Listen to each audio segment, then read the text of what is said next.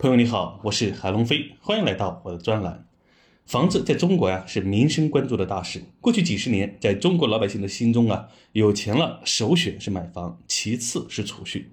中国的房产曾是中国的支柱行业，沉淀着国内大部分的资金。从一九九八年房改政策以来，房价迎来了二十年的上涨。然而，随着二零一六年首次公开提出房住不炒政策，风向开始变了。但那时很少人能意识到，以为房价还会继续坚挺。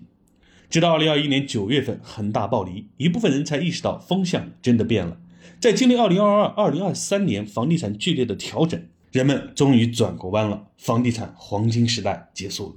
今天我们站在二零二四年的新起点来重新展望未来，房子还能不能买？房地产的未来趋势会怎样？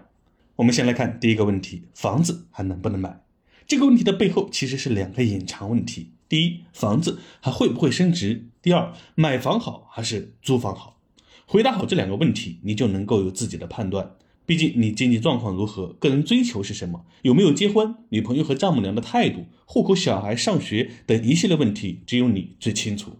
抛开以上个人问题，从财务角度来看，这两个问题就简单很多了。第一，房子还会不会升值？从趋势上看，投资的属性已经没有了。一二线核心地段大户型改善住房升值的概率大点，其他的最好不要抱着升值的期望了。第二，买房好还是租房好？国际上有个参考标准，就是租售比。计算房屋租售比的公式是租售比等于月租金除以总房价。比如一套房子买的话是两百万元，租的话一个月两千五百，租售比就等于两千五百除以两百万，等于一比八百。这个比值意味着，如果把房子出租八百个月，也就是六十六年能收回房款。按照国际上的标准，一般来说，如果租售比小于一比三百，也就是三百个月换算成年就是二十五年以上才能够收回成本，那么租房是划算的。如果二十五年以内就能回本，那么买房就是划算的。在中国，有数据统计过五十个重点城市的租售比是一比六百一十一，房租普遍偏低，租房是最划算的。不过这是和我们当下所处的环境有关，一边房价虚高，一边租房的理念还没有普及，随着未来的发展也会有所变化的。结合当下的房产趋势和经济环境来看，但从财务的角度，我认为未来五年租房依然好于买房。然而很多人并不是不会计算财务这笔账，而是被前面所说的个人情况、人生追求、结婚、孩子等其他因素所影响。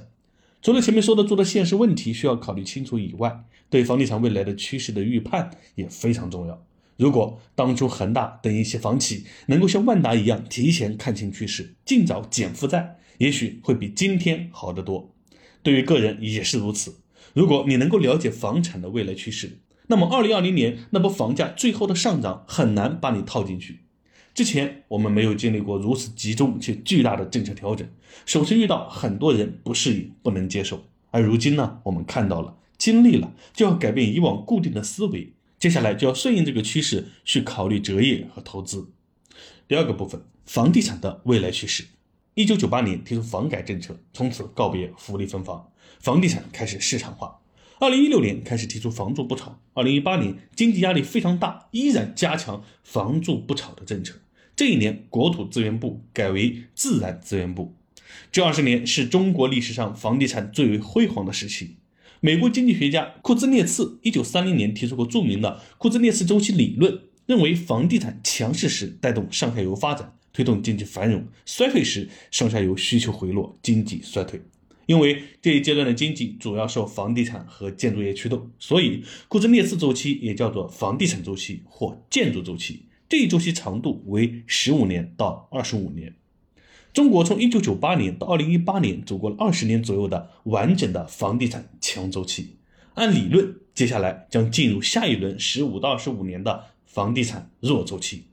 如果从二零一八年算的话，理论上这波房地产的衰退至少要到二零三二年。目前看，疫情和国内外经济形势的调整加速了这一进程。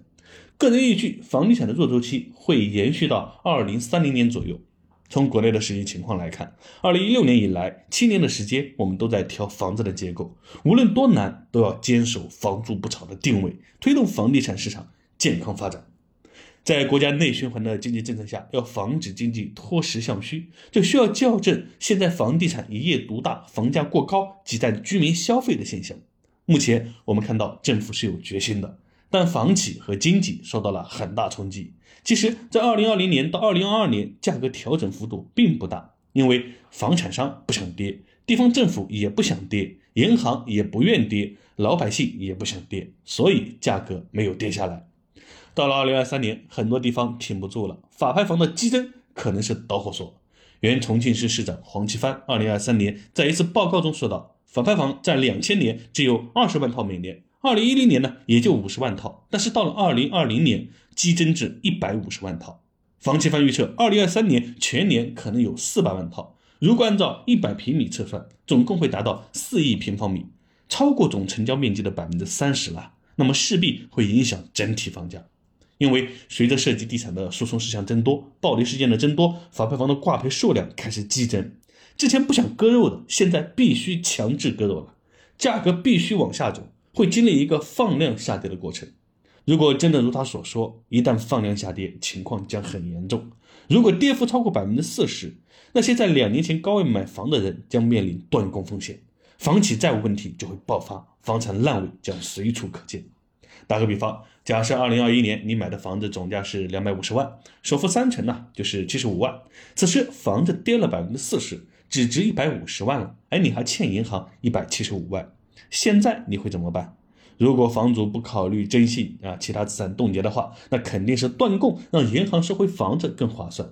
如果再继续下跌，一旦跌得比更早的人买房时的价格低 百分之四十， 断供潮将会进一步扩大，此时银行坏账率将会飙升。打个比方，二零一六年买房的人房价是一万八每平，二零二一年买房的时候是两万五每平，二零二三年房价下跌 百分之四十， 跌到了一万五每平。那二零二一年买房的人呢，就有断供的风险，而二零一六年买房的人没有问题。但是如果继续下跌，跌到了一万两千六，那些房价一万八以上买房子的人也将出现断供风险。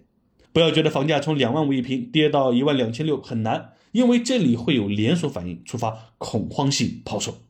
所以啊，房价下跌 百分之四十 这个关口非常重要，只要守住就没事。一旦守不住，第一批断供潮将会引发市场更多楼盘抛售。尤其是更早的时候，七八千买房的人会大幅降价抛售来带崩市场。因为虽然从高位两万五一平跌了 百分之四十， 但是房价还有一万五一平，哪怕他一万一平抛也还是赚的。最后一个部分，如何化解房地产风险。那接下来我们如何应对这个风险呢？黄奇帆认为政府应该在此时出手，比如说拿出五万亿把这个房子收了，作为保障房的供给来源，政府在这个价格收购是不会亏的，放个五年十年作为公租房、人才房、保障房。我们现在的保障房覆盖率呢只有 百分之五， 远低于香港和新加坡，建设空间非常大，而且这么做政府也确实不亏，土地出让金卖了一道，然后又六折把现成的房子收回来，也留足了出租率的空间。也就是说，现在按照市面价格回收房子去出租，租金回报率只有 百分之二， 那是没有办法买房去出租的，不够资金成本。但是要六折买，租金回报率就有望接近 百分之四。 而且政府这个价格收购不会产生道德风险，不用担心又付了那些房地产商，因为房产商在这个位置收到的钱是不赚钱的，收回来也是还银行、还供应商的货款。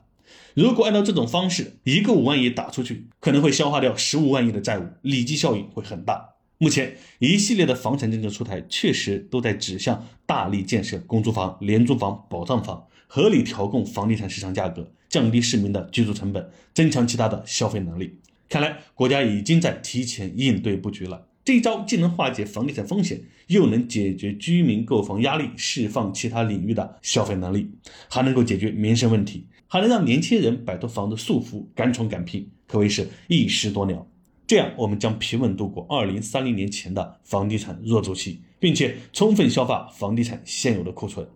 未来的趋势是新建住房中大体上 百分之五十 是商品产权房， 百分之三十 是商品租赁房， 百分之二十 是政府保障房。这就是未来六到八年的房地产趋势预判。那二零二四年房子趋势会如何呢？篇幅有限，这里直接给出分析结论。二零二四年房地产会继续低迷，底部区域应该在二零二五年到二零二六年。对房地产也不要过度悲观。二零二三年啊，房地产已经完成了压力测试。接下来，如果国家政策足够谨慎应对，房地产能实现软着陆。经历过房地产二十年的黄金时代，希望你能够改变固有的体验认知，要认识到房地产的时代已经落幕，同时一个新的时代正在开启。每一个时代都有其特有的大规模红利，未来普通人赚钱的机会在哪里呢？我是理财师韩龙飞，关注我，下一讲继续分享。